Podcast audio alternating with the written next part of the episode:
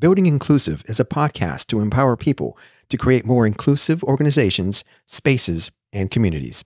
Maybe my experiences that I've had barriers and I've had to break those barriers being Hispanic, being a woman, being minority, being brown, you know, dark, black, considered that. Um, it was, was different.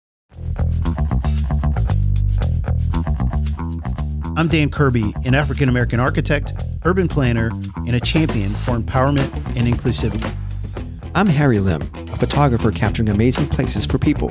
As a Hispanic, an immigrant, and a father of two girls, I'm personally invested in issues of equity and justice. I am Jennifer Morales, cisgender Afro Latina, a surety bond consultant, and shattering the norms of the construction industry.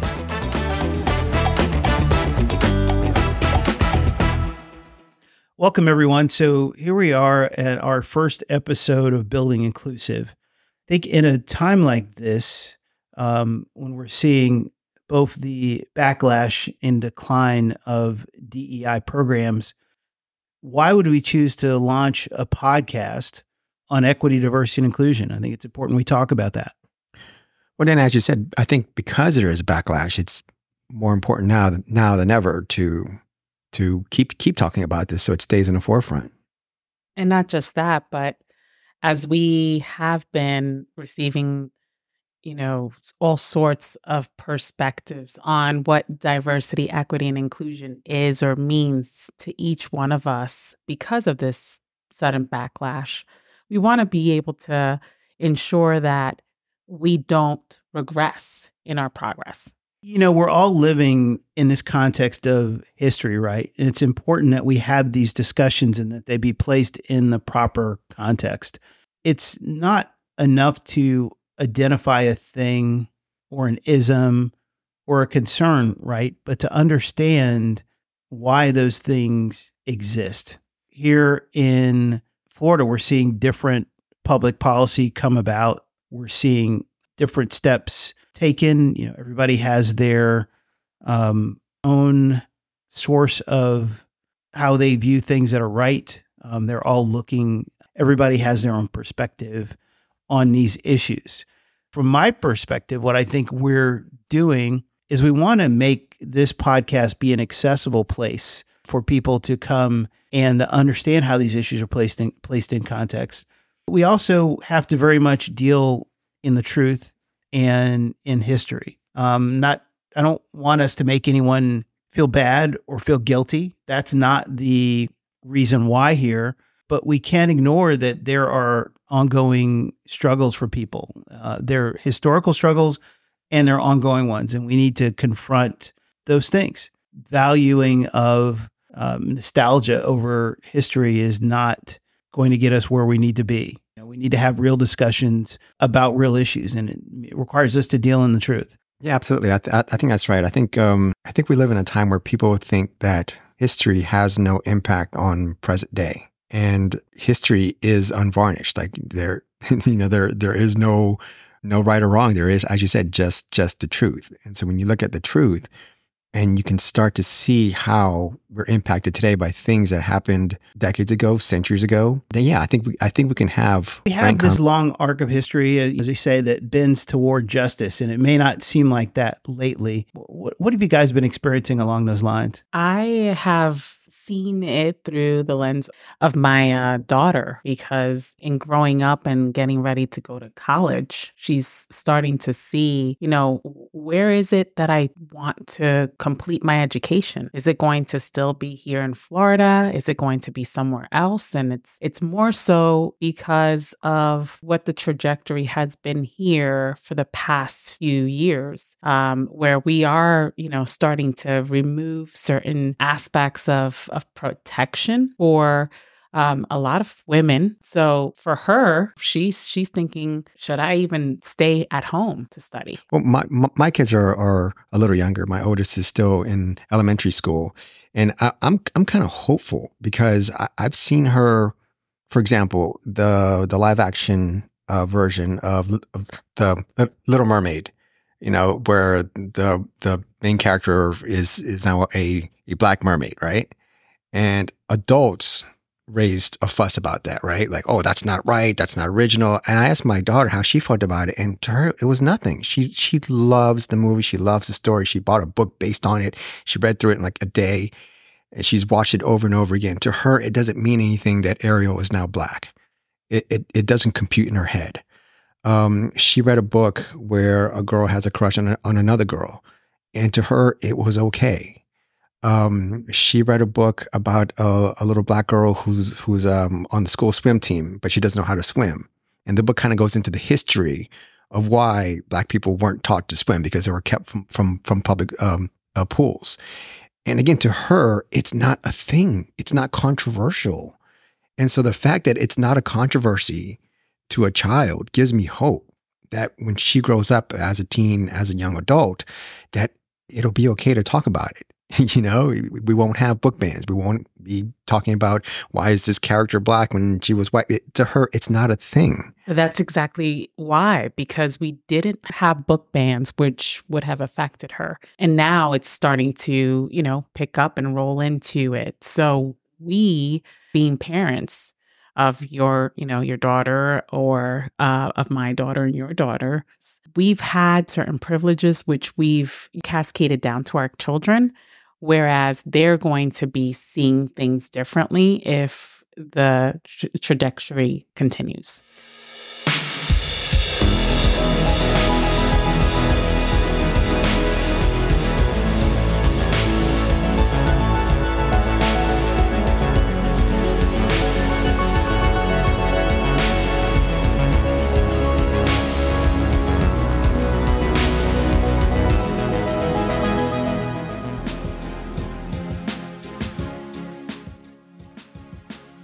In this episode, we explore identity, really, how people identify themselves and why it matters.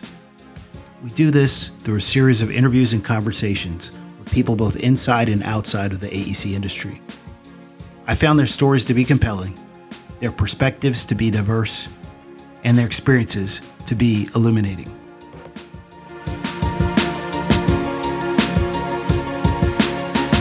I'm here with Craig Aquart AIA. And Craig is the founder of Black Architects in the Making. He's also managing principal with MC Harry and Associates. Craig, a uh, question I have for you is how has your identity impacted your career in architecture?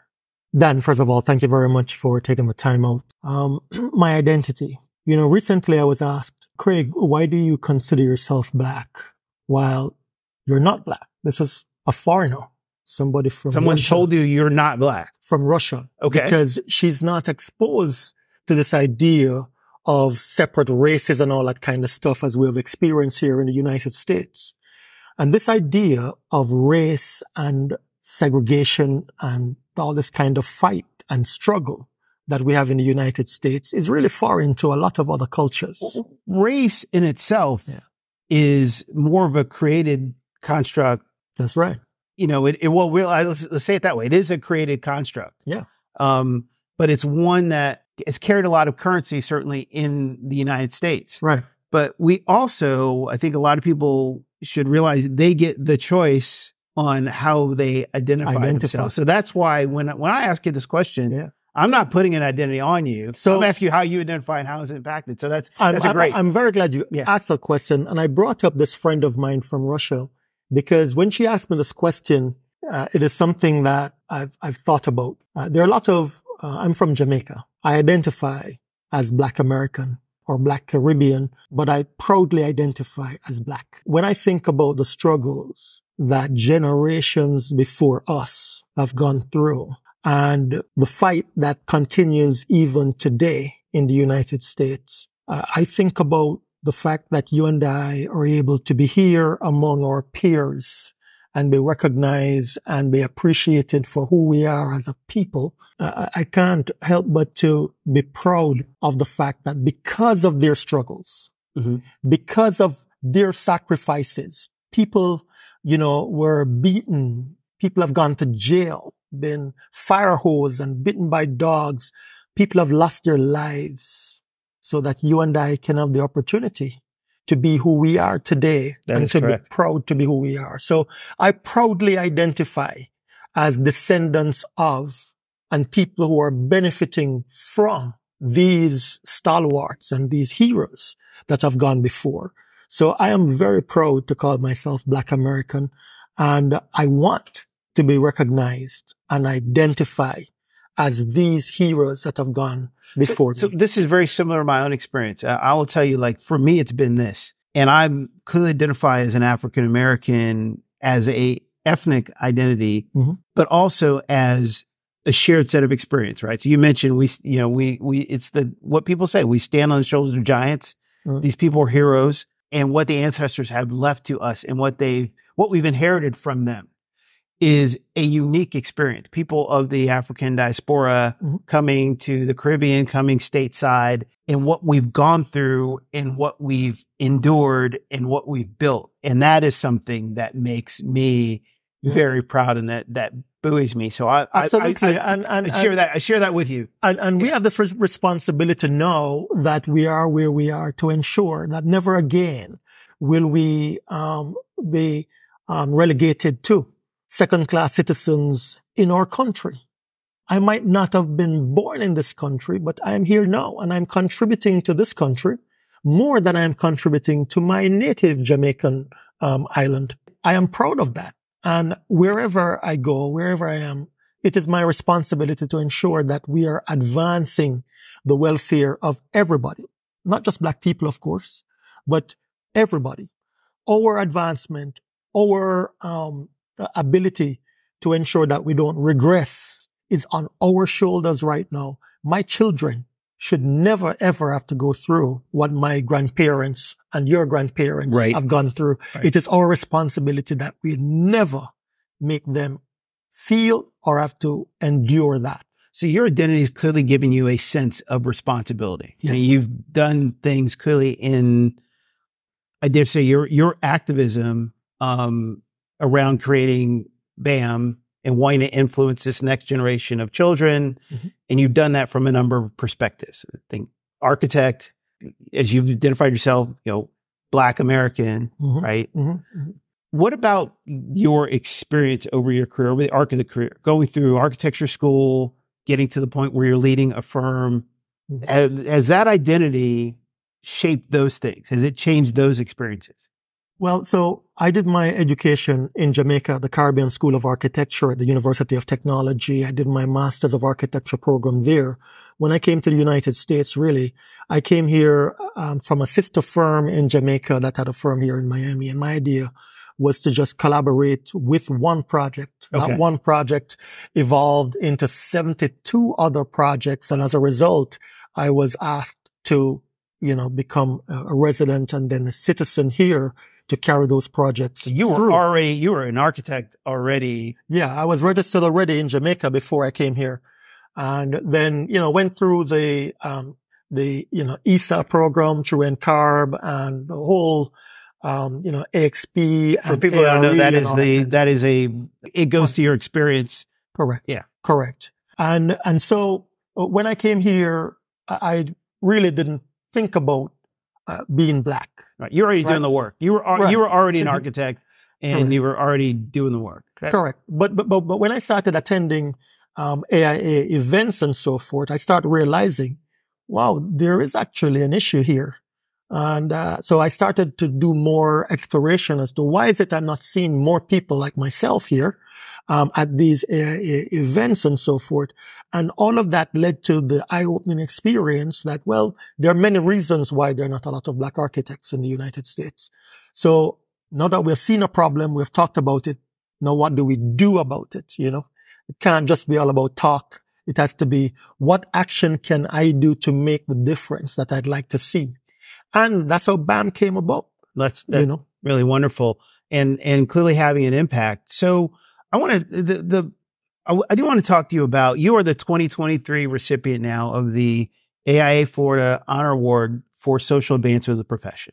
And I think that's something to celebrate and to be proud of. You you you and I we're a we're a um uh, uh right now we're the, we're, we're the right we're the two recipients of that award and i'm and uh, let me tell you of all the awards i got through aia that one i'm very proud of because that yeah. means that we are attempting to have that positive mark on not just what we're doing but wh- how the whole profession looks to us what does receiving this award mean to you wow so it, it is a definitely a, a, big deal and following your, in your footsteps is also uh, an honor you know one of my idols, if you will, is Bob Marley. Everybody okay. knows yes. he's the legend, the very reggae star. I remember an interview when I was probably seven years old when he said on national TV, if my life was just about me, then I don't want it. Of course, he said it in Jamaican dialect. And that stuck with me from that time.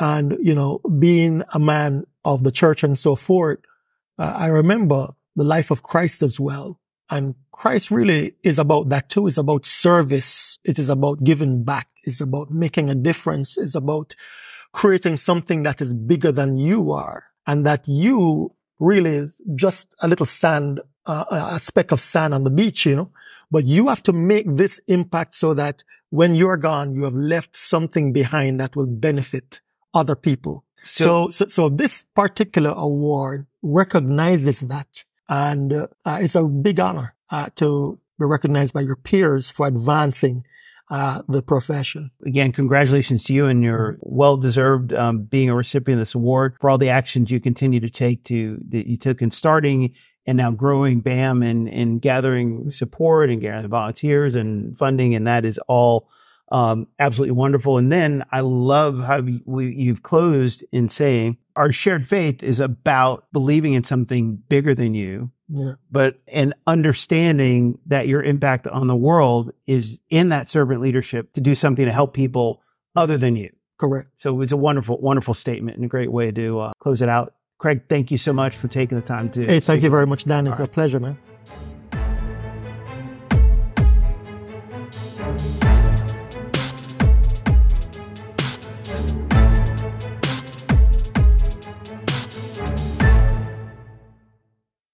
I'm speaking with Itzell Lozada, AIA. Itzell, tell us about your okay. work and what you do. Yes, I'm an arch- a healthcare architect. I was just telling someone else why I got into healthcare, and it actually was an accident many years ago. So I wanted to carve one path, and life carved me another. It was an accident to get into the profession. Did you see something clearly about the profession that attracted you or was transformative? Yes. So, so during that, the, just to backtrack with the accident, um, I was working, I had done all kinds of architecture. I started with residential.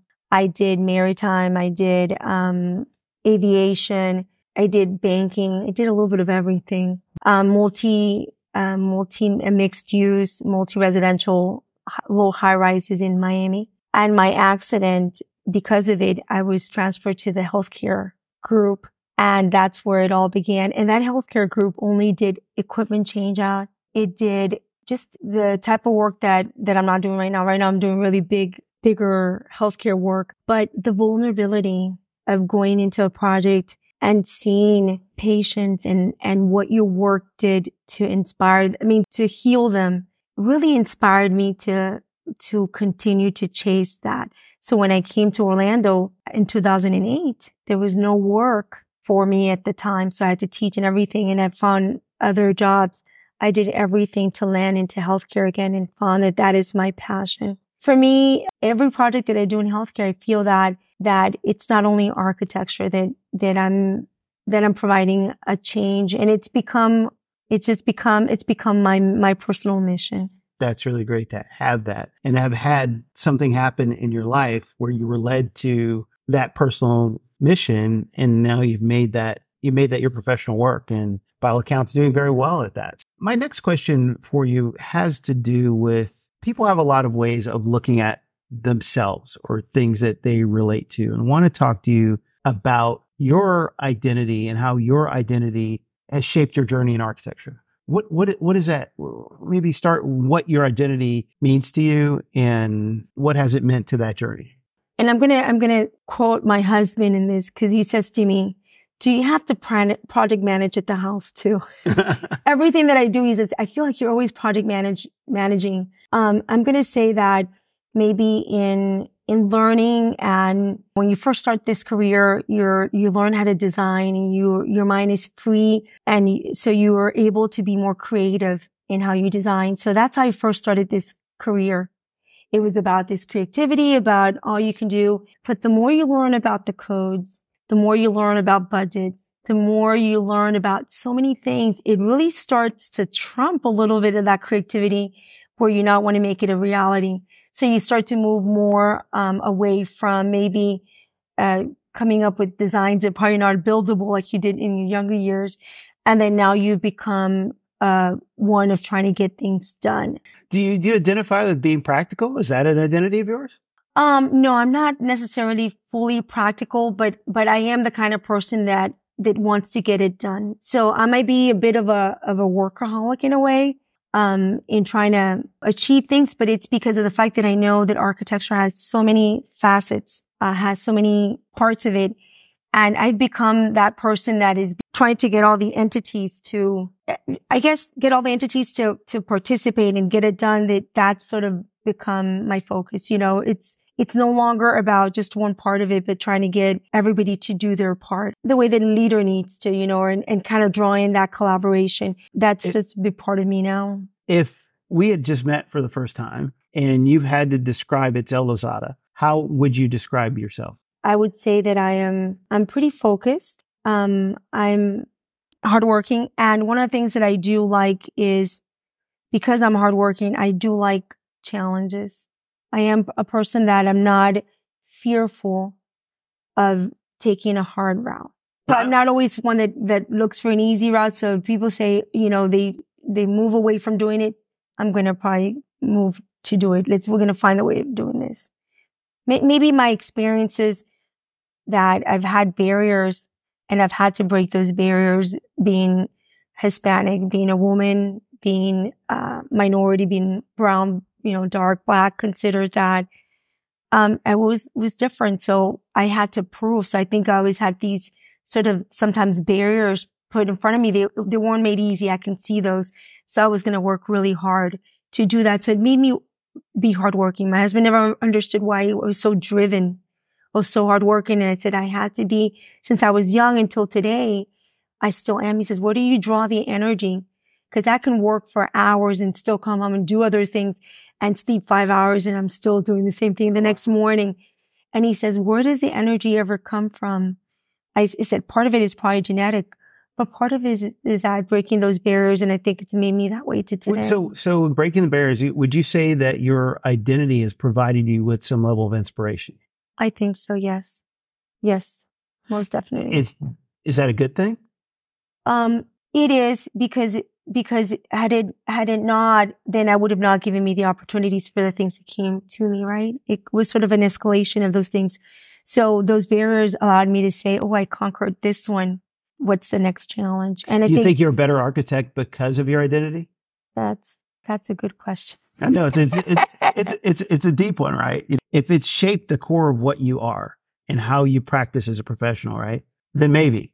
I think so. I definitely think so. I, I, should I should have answered that with a definite yes because of the fact that um I I can educate my clients. I don't have to be like my clients and if if you know even though you have these types of clients that are you know in, in a different realm some are very educational some can be very ruthless it, it doesn't change who you want to be or what you want to do or what your mission is right you still stay humble you still you you you're driven to to get your task and your and move forward what you want to move forward and get this project done because I think it's always for me beyond them.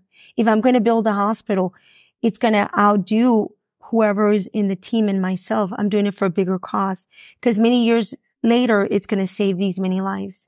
So it's, it. it's always like beyond us. It's almost like the organization. I'm working in the organization and every time I do something for a committee, I always say I'm just doing it and paying it forward for the next person. So you're building a foundation. So I do think part of who I am, I am shaping some of what, what I input or what I work on because it's who I am. I want to leave a little bit of me, um, with, with everything I contribute. And I'm not going to sort of falter away from that, you know. So you're building a legacy that is likely to have an impact on how other people are identified in the future. I think so. I try. This is this is, this is um, very much enjoyed speaking with you. Thank you so much, Itzell, for um, sharing your thoughts with us. Thank you. I appreciate it.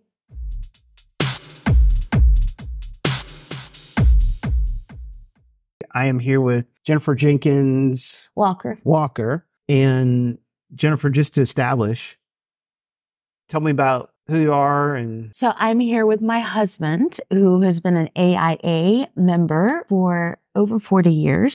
And uh, he, his undergrad was Georgia Tech in architecture, um, master's from there, but then also master's at in Paris at the École des Beaux-Arts, which is all right, no the- slacker, yeah. right?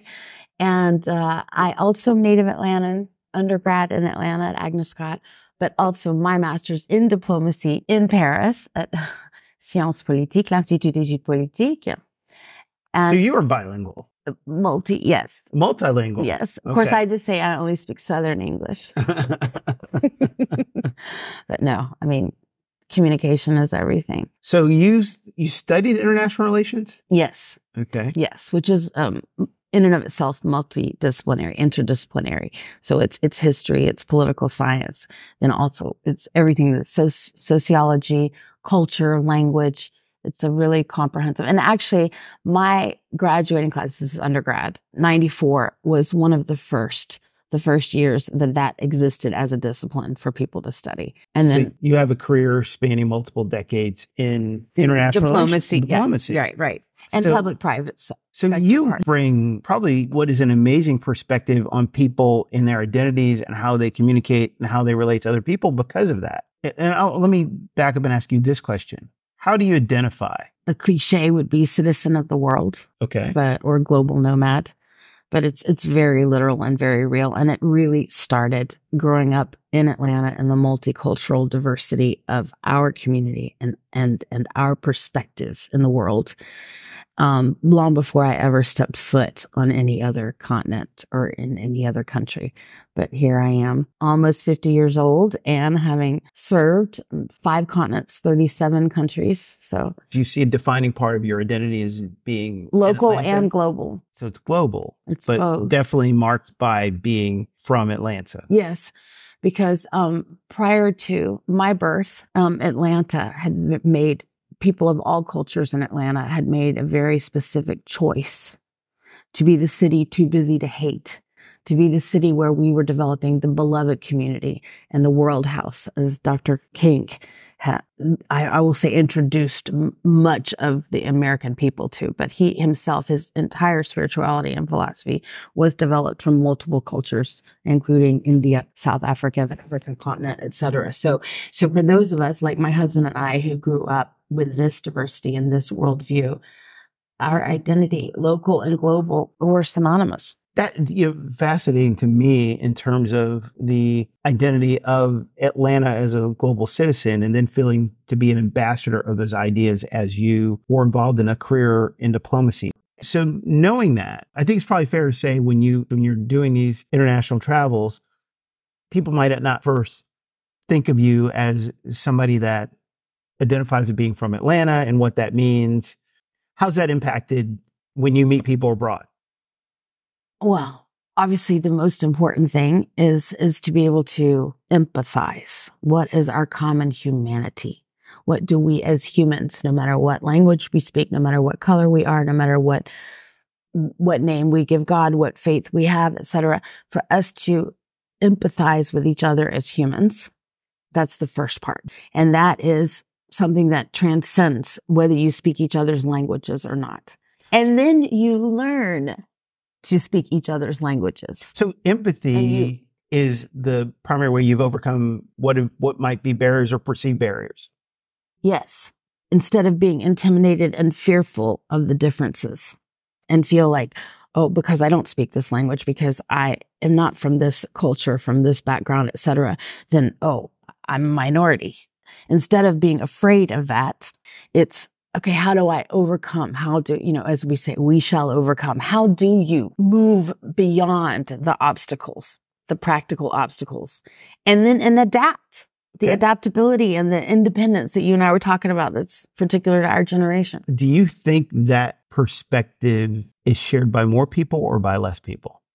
Um, it depends on the generation. I feel like th- these young people, because we've just come out of this this multi generational workshop, I think that well, we know. I mean, it's over seventy percent now of, of of the folks who are eighteen or younger are mm-hmm. multiracial, are are multilingual, et cetera, in this country alone, and that trend exists globally. So at this moment, that's not the majority yet of all of us who are still living. So it depends on, you know, who, who, who, which group I'm interacting with as to whether that's a majority or a minority. I think that there is a larger percentage of people who do identify above and beyond just their individual selves than the polls or statistics kind of indicate.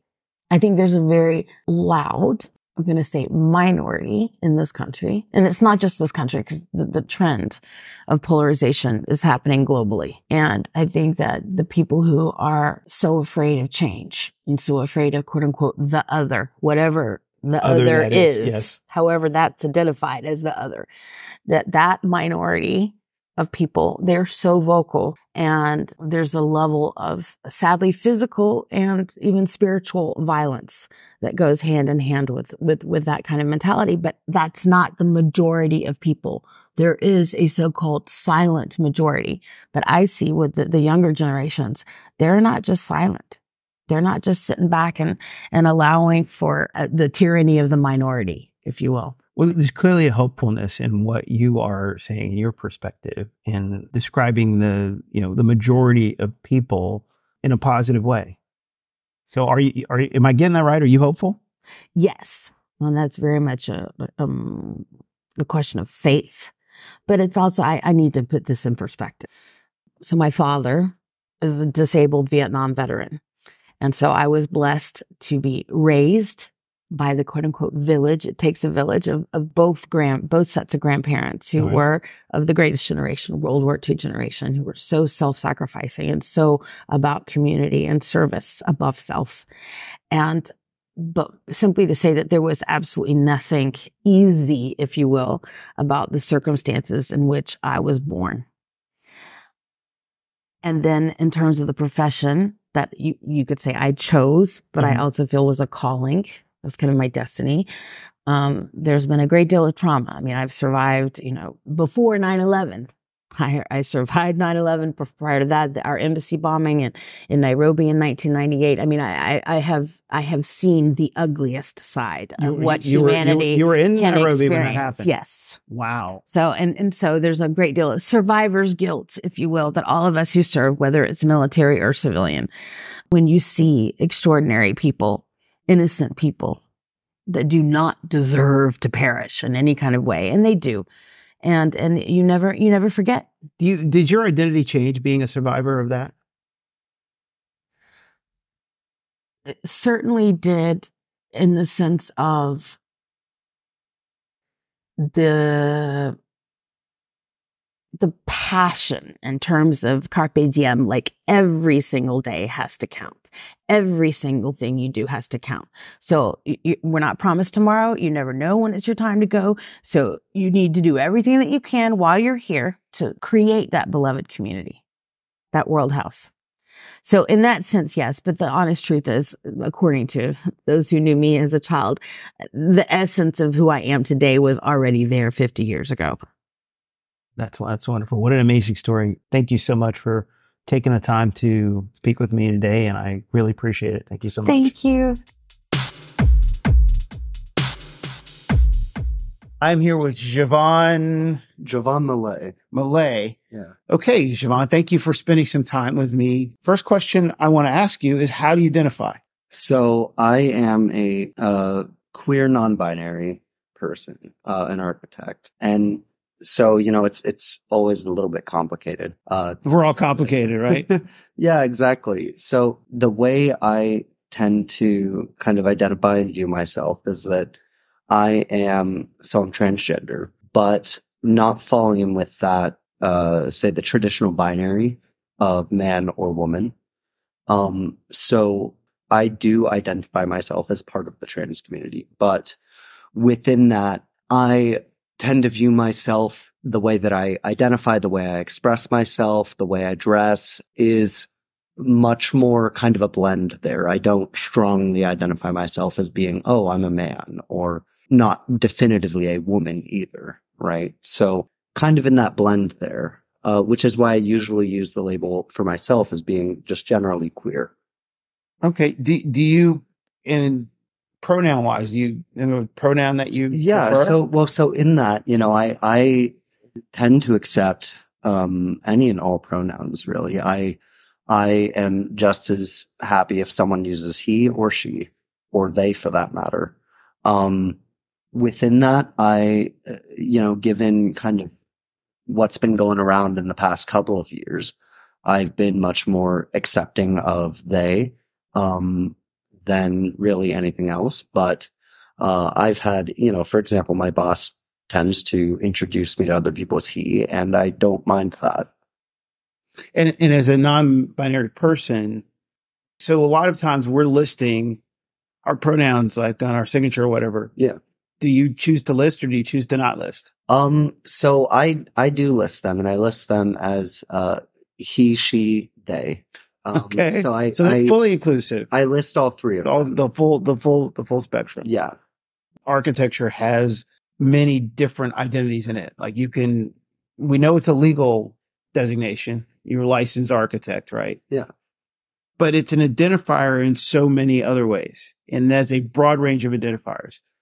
So you live every day, even outside of architecture, in a world where you accept different pronouns. You have a broad range of identities. As you said, it's complicated. How has your identity impacted your career or not in architecture?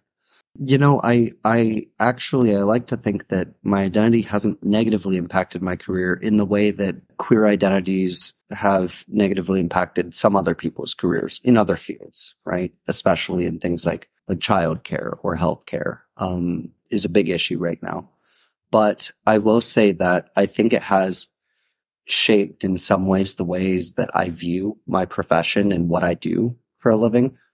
So one of the big things going around right now is talking about um, bathrooms and inclusive spaces. You know, for a long time we've we've gendered spaces, especially when it comes to places where we feel vulnerable. And you know, one of the things that I have personally dealt with a lot in my life is like when I go to places, you know, I'm constantly looking.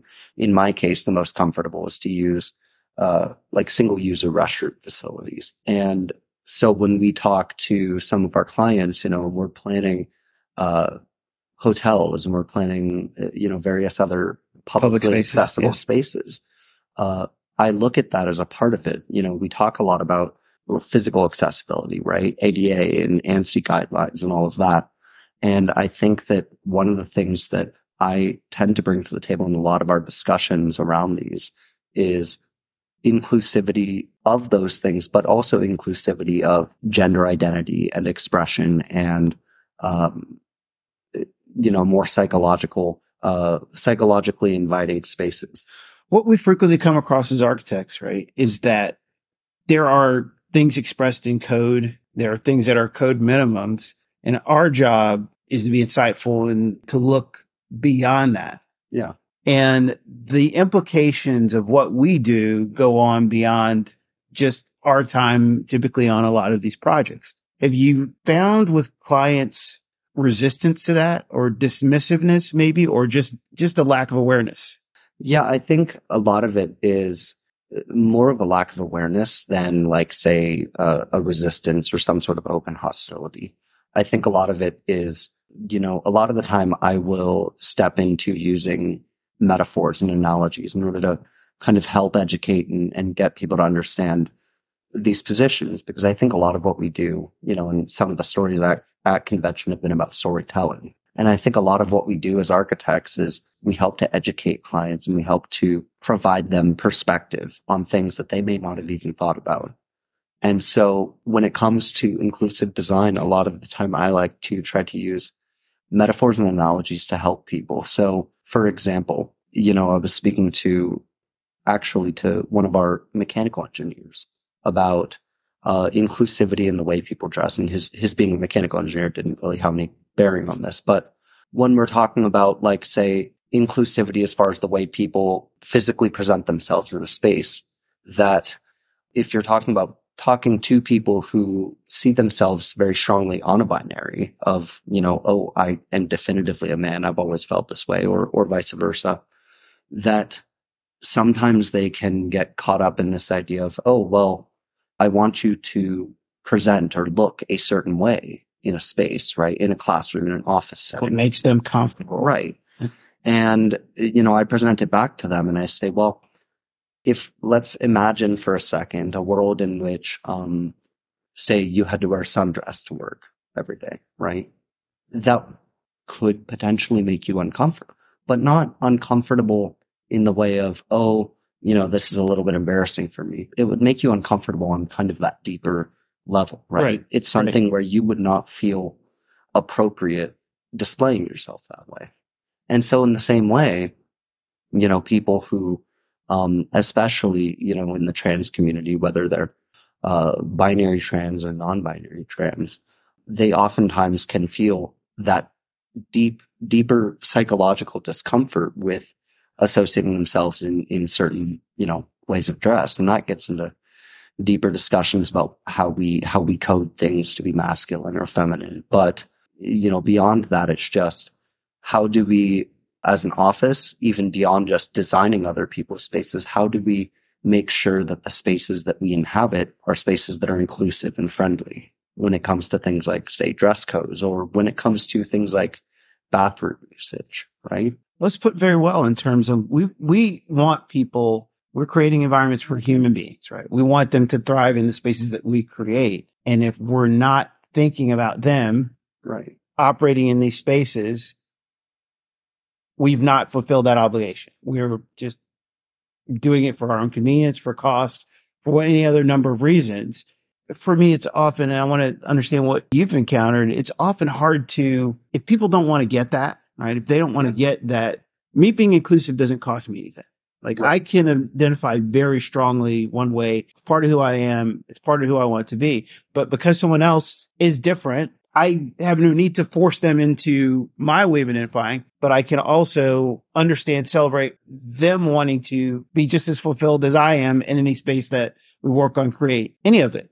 Exactly. Yeah. I think that, you know, very much when we talk about, say, as architects, our, our primary goal, you know, is, or our primary obligation is to the um, health, safety, and welfare of the public, right? And I think the welfare part is really the, you know, the, the guiding light of this conversation is, is inclusivity and diversity. Those are part of welfare because if people can feel comfortable, not just be able to do the activity that they're there for, right? At a, at a convention, you're there to go and learn at conferences. You're there to sit and watch a speaker and ask questions. But if they can do those things, but they don't necessarily feel comfortable staying in that space for longer than they're required to, then have we really fulfilled the welfare part of our obligation? Those people at that point no longer, I would argue that they don't benefit as much from being able to be in that space because they don't feel as comfortable just inhabiting it. They feel only as comfortable as they need to in order to be able to get through the 30 minute session or an hour session. And then they go find somewhere else that they do feel comfortable. Well, thank you very much for spending some time with me to share your thoughts on this. And I, it's, it's very much appreciated. Of course. Thank you.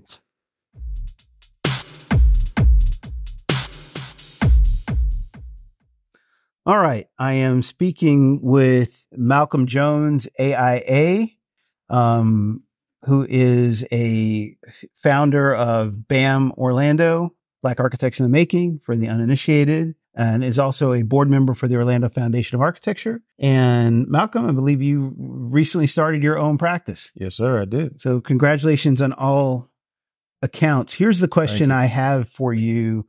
Um, how has your journey in architecture been shaped by your identity? So that's a tough question. Well, when I think of identity, right, uh, there's a few different factors. Uh, for starters, just being a black man um, in America, right? That in and of itself is a whole identity Right. uh, right. that not many can relate with uh, and say that that's a path they have to take. It's a not an easy path to navigate. for me, it's very important that I understand the need and necessity to um, help others like me. Are you saying that you're driven to, you feel called to that responsibility to help others because you're a black man in America? Yeah, like, so I know that I am more, I've been more fortunate in many aspects, uh, just in general, right? Than, than a lot of people. Uh, like my, I have both parents in my life. Uh, I grew up in a decent household. Mhm. Not saying I wish I was rich, uh, but I we I never went Working hungry. on it. right? Working on it, uh, but I never went hungry, right? Um, and you know, and that that right there just shapes the type of person you are, right? Like you know, the things that seem unattainable to a lot of individuals, I had I can get access, or I know there's a way to get access, right? And so I have the the wherewithal and the thought and the mindset to say, okay, if it's something I want to achieve, to, to gain, I can go and get it. And so I say all that to say the same thing I believe can be applied to architecture, right? Where, you know, the built environment is purposely designed and shaped by people like our, us architects, right? Um, some of us do it with the end user in mind, right? With the, with the community that's going to be experiencing it. Uh, with- Hopefully all of us do. All right. well, I say some because, you know, unfortunately, you may have, you know, people, the money sometimes drives what, you know, dictates what the outcome is a lot of times, right? And so, uh, you know, you are, you could take examples like the projects, right? The projects, yeah, it's, it's shelter, but is it properly designed to give the best quality of life to those that inhabit it? the way I've looked at it is you being an African American, we learn to navigate spaces and we become specialists at that. And for me, that's informed my journey as an architect because I've developed an expertise, if you will, in being to navigate spaces where I don't necessarily have to be the smartest one in the room. I don't have to be the most informed one in the room, but navigating those spaces, being used to that and being comfortable in an environment that maybe for a lot of people is uncomfortable helps me be a better architect. Absolutely. But furthermore than that, also to your point of navigating different spaces, it allows me to also go into a space that is not necessarily in the realm of architecture, but to be able to go back and connect with my people, the people that others in society may shy away from at times, right? Mhm. You know, uh, just you got such things as hoods, right? And typically in hoods, underserved areas, whatever you want to call it, predominantly black individuals, right? And you're not getting a 40 plus year old white person typically just going into these neighborhoods to, to connect with our people. Not with street cred, right? Not was right. But I feel comfortable enough going, obviously, to everybody, there's areas that you got to be cognizant of, but I'm comfortable enough to speak to individuals that just don't seem uh, the most inviting at all times, Right. right? Or most people maybe you don't feel too comfortable around, but that that's that's where I feel most of my comfort. So I being able to go connect with those people, with my people, uh, I can then ask them directly, what is it that they want to see in their neighborhoods, right? What type of, you know, I can't, I don't say what type of architecture you want to see because not a lot of can connect with that word, that term, right? But just what do you, what do you want to experience, right? What kind of things would you like to have access to? And me being able to have those conversations and then I can bring it back to the table, you know, bring it back to my uh, industry and say, hey, look, these approaches, some of these approaches may not be the most uh, succinct or the most beneficial, you know, for this this community of individuals, right? Um, here's what I got as a firsthand account of what they're looking for, and now let's try to brainstorm and see how we can actually implement this in a good architectural, architecturally designed way. Um, You are an informed advocate. You have the skill set to implement. You have the credibility to advocate. I think Yes, sir. we- Well, I think we'll leave it there, but thank you so much, Mark. Absolutely, thank it. you.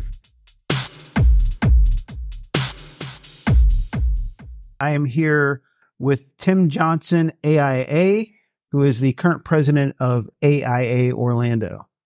So, Tim, first of all, thank you for spending some time with us. Anytime, Dan. Anytime. It's my pleasure to be uh, with you. So, my question for you is how has your identity, and that's identity as you see it, how has your identity shaped your journey in architecture? I have mixed emotions about how my identity has shaped my path and future in architecture.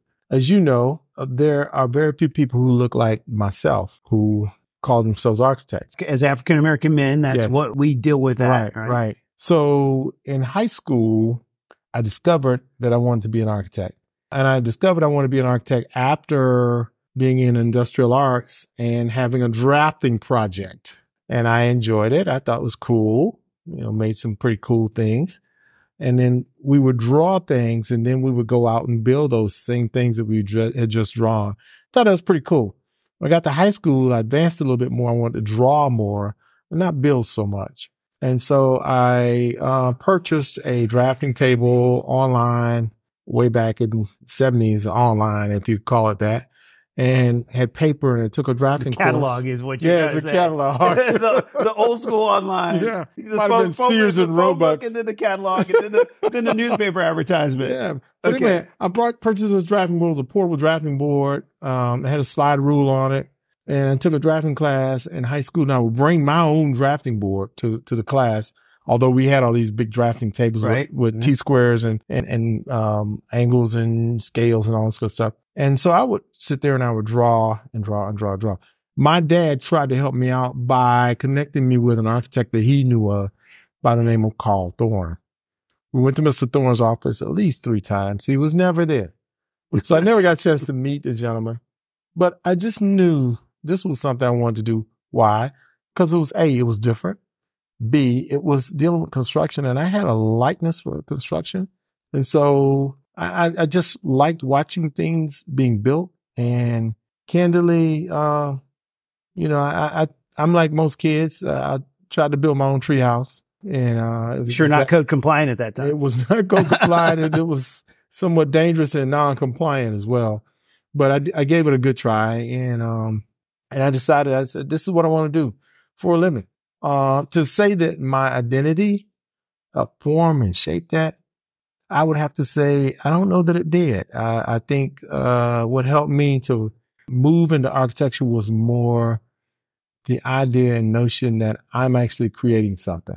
So getting into the profession, this was about creativity, It's about your curiosity. Right. Carl Thorne, who we both know is Yes. uh, supported, you know, generations, encouraged generations of Right. architects, also an African American man. Absolutely. So I assume you got to meet I absolutely Carl Thorne later. I absolutely did meet Carl, and and that's a funny story as well. Carl, I, I got a job working for a building contractor, and he was building at the time this summer. He was building like two churches, and I happened to be working on both of them, and which was kind of neat because we'd work on one, and then we had to wait for inspections, and we'd go to the other one. So we were back and forth between these two churches. They were about a mile apart. And one day at the job site, guy jo- shows up with a pair of cool shades on and a ponytail and gets out of his car and he walks around and he's looking, he's talking to the contractor. And I was like most of the other workers on the job, who's that guy? and the contractor at the time knew that I was trying to meet Mr. Thorne. So he calls me over. He says, Hey, Tim, come here. I said, Yeah. He calls me over. He says, Meet Carl Thorne. I said, Oh, you're the great Carl Thorne? And he says, I don't know about great, young man, but who are you? And I said, Well, my dad and I have come. Oh, yeah, I heard some people came by to see me. I'm sorry I wasn't there, but I was likely teaching at the at the college. And so got a chance to meet him and um, we kind of connected at that point. And the, and the good thing about it, when I was at FAMU, he stayed in contact with me. That's, yeah. that's wonderful. So it was really good. So you don't feel it was your identity that got you into this, but it sounds like your identity has definitely impacted your journey further into the profession. yes. So at collegiate level, doing your work, Mhm. you were able to meet and connect with another African American architect. Right. What about beyond that? How is it, you know, you think about school, entering the profession, what did you see there? Positive or Uh, negative? A- And Absolutely it could positive. be For me, the profession is uh, about a. It's about two things come to mind, and they're very critical and very important to me. One, uh, architecture is about communication at, at its core. It's about communicating how to go about putting something together. But what is that something? In the most basic form to me is shelter. okay. Yes. Um, you know, I own rental property, and uh, for me, you know, I'm always getting questioned by people. Hey, do you have anything for rent? Do you have? Any? For me, shelter is a basic ne- necessity for for humans, right. and unfortunately, I don't think we have enough of it. And I think the quality of what we have sometimes can be improved uh, with all of the new automated things out there. You know, we could talk about AI, but I mean, building automation is is important to me. It really is because it helps people to live more comfortable. So, do people interact with their shelter in different ways. Yes, absolutely. All right. Case in point, look at a shotgun house. Okay. All right. And look at a house on Park Avenue in Winter Park. okay. So a, a tonier Yeah. area with big, you know, Yeah. mansions in it. Yeah. So, so a shotgun house to me is a very simplified shelter. Okay. Most people don't know what a shotgun house is. You shoot a bullet through the front door, it goes out the back door, doesn't Right, touch right. anything. Mhm. So I think about it now. Both my grandparents had shotgun houses. Okay. And I thought those houses were palaces as a kid. I think about it and I look about it, look at it now and I go, wow, how rudimentary, how basic, you know? And so you, you look at that versus a house that someone has crafted because it's obvious to me there was not a lot of thought put into shotgun house. It was just a basic house, you know, get a covering over the head and give them a couple rooms and put a kitchen in there and Right, a right. bathroom. Sometimes didn't have a bathroom. Okay. Think about that. Let that marinate for a second. Uh, my dad pastored a couple of churches, didn't have bathrooms in them. They had an outhouse. The outhouse was built out of what? Concrete block. So you could have very well put a bathroom inside the building, but you didn't. You put it outside. Same thing with those houses. Some of those houses didn't have bathrooms inside. They had outhouses, you know. And so those are things that I think about now, and I think about how to improve the a the living condition and the uh, amenities that people have. And I'm gonna give you the, the bottom line here is the quality of your shelter impacts your health. Okay. So we have a connection between shelter and health. Yes. And, you know, that's the, how we shape the entire environment. I want to dig a little deeper into some of the experiences you were just mentioning. Mhm. So being in this shotgun house that you as a child thought was a palace. Yes. Nothing wrong with that. You know, that's, that's that perspective. Yep. And then going to these houses on Park Avenue Mm-hmm. or being exposed to them at some point, you know, in your early life, does that shape how you practice architecture? No, No. it does not. Okay. It does not. Uh, what shapes how I practice architecture is my experience with materials. Okay. I mean, there's some materials that I would use to build a house out of because of the longevity of those materials. And I look at it from the standpoint of longevity as opposed to function. Okay. Function is good. We got the function part out of the way. But I look at it from the standpoint of longevity. What what's going to be here, you know, and the quality of it. For me, I look at those those houses that uh, potentially are on Park Avenue, and I look at the shotgun house. Shotgun house is going to take a lot of maintenance and upkeep and care. You don't have a lot of that when you have a house that's been well built, a and built out of materials that are going to be long-standing materials. And so those are some some of the things that help shape the way I think about So, architecture. so is there something in how how did you develop this appreciation for longevity, for sturdiness, for resilience in structures? having been in so many houses that didn't have it, All right. that did not absolutely did not have it. I've been in I've been in houses then that uh didn't have any basic uh necessities. No bathroom, no running water, no lights even. Okay. I've been in houses like that. I've seen people live in those conditions. And for me, whatever we can do to improve that type of condition at an economical cost, I think is important. So just want to understand from you also, you've held leadership positions in NOMA and in AIA, and NOMA is the National Organization of Minority Architects, AIA being the American Institute of Architects, right? Mm-hmm. You've moved into leadership positions in both organizations. Has identity shaped your leadership in those groups in any way? I think it has. Um, in NOMA, of course, uh, I'm always looking to be the mentor or the person that helps to bring people A together and B help everyone to have some place to work. Okay. Uh, I, I do. I go out of my way to try to help make sure everybody's got somewhere to work. In the AIA, I'm simply trying to apply my leadership to the things and the current issues at hand. Right now, one of the current issues that we're dealing with uh, in AIA Orlando is a small, small task force we put together to uh, talk about and advocate for our profession. And I think it's important we do that. So advocacy is, is huge for me on either side. I'm advocating for those who are uh, may not, may feel like they're less fortunate, and then I'm advocating for those who have the ability, but they're they're not getting the, the, the handshake that they really need. This is a reoccurring theme as I have conversations, particularly with architects. Right, this idea of architecture and advocacy going hand mm-hmm. in hand. One final thought I want to ask you. One final question: If you just met somebody and you were trying to describe Tim Johnson to them, what would you say? I would say Tim Johnson's a guy who is going to always seek the best for everyone, uh, good, bad, or indifferent. Sometimes people may not see it as good. Whatever I think is good for you, I'm going to try to help you get there.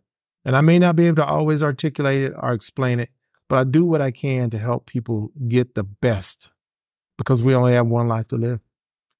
All right. Helper, mentor, advocate, leader, Tim, thank you so much for your time. Much thank you, Dan. I appreciate you doing this interview.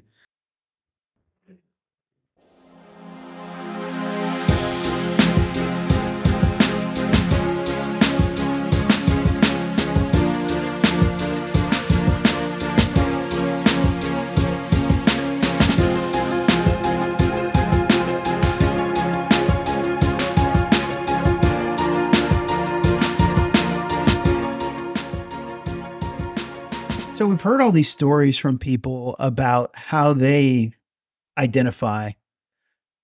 Why is this issue of identity important in our daily work? You want to be able to really understand and have a farther reach with your with your desired client base. So it comes from under, understanding both the team and the people that we're doing work for. Exactly.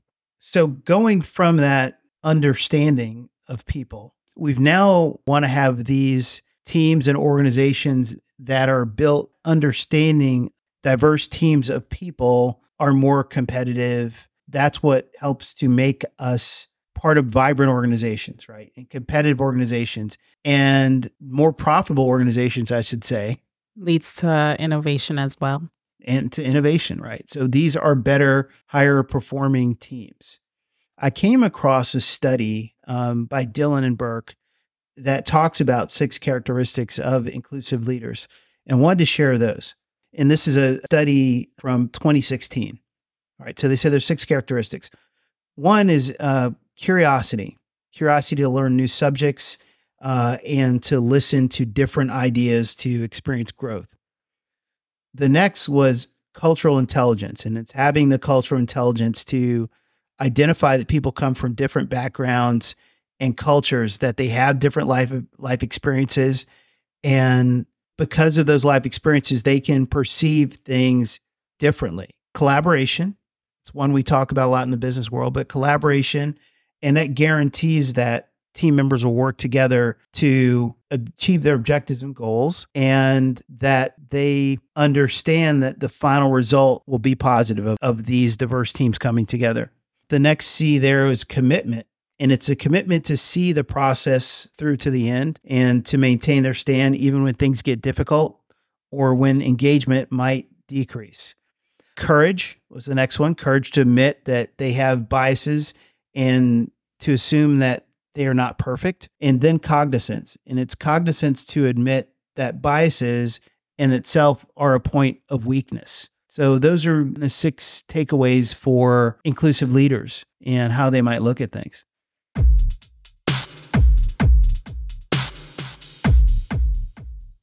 Thank you so much for joining us for this episode of Building Inclusive. We hope that you've connected with something that was shared here. If you did, please like, share, and comment. Additional information is available at aiaorlando.com. And please make sure that your plans always include Building Inclusive. Building Inclusive is a collaborative project of AIA Orlando and the Get Real Consortium, including Crew Orlando, the Florida chapter of the American Planning Association, NAIOP Central Florida, and Urban Land Institute Central Florida.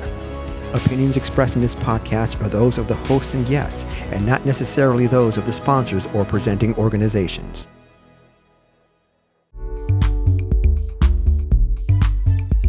This episode has been made possible with the support of the Orlando office of Colliers, With operations in 66 countries, professionals at Colliers work collaboratively to provide expert real estate and investment advice to clients, maximizing the potential of property and real assets. www.colliers.com.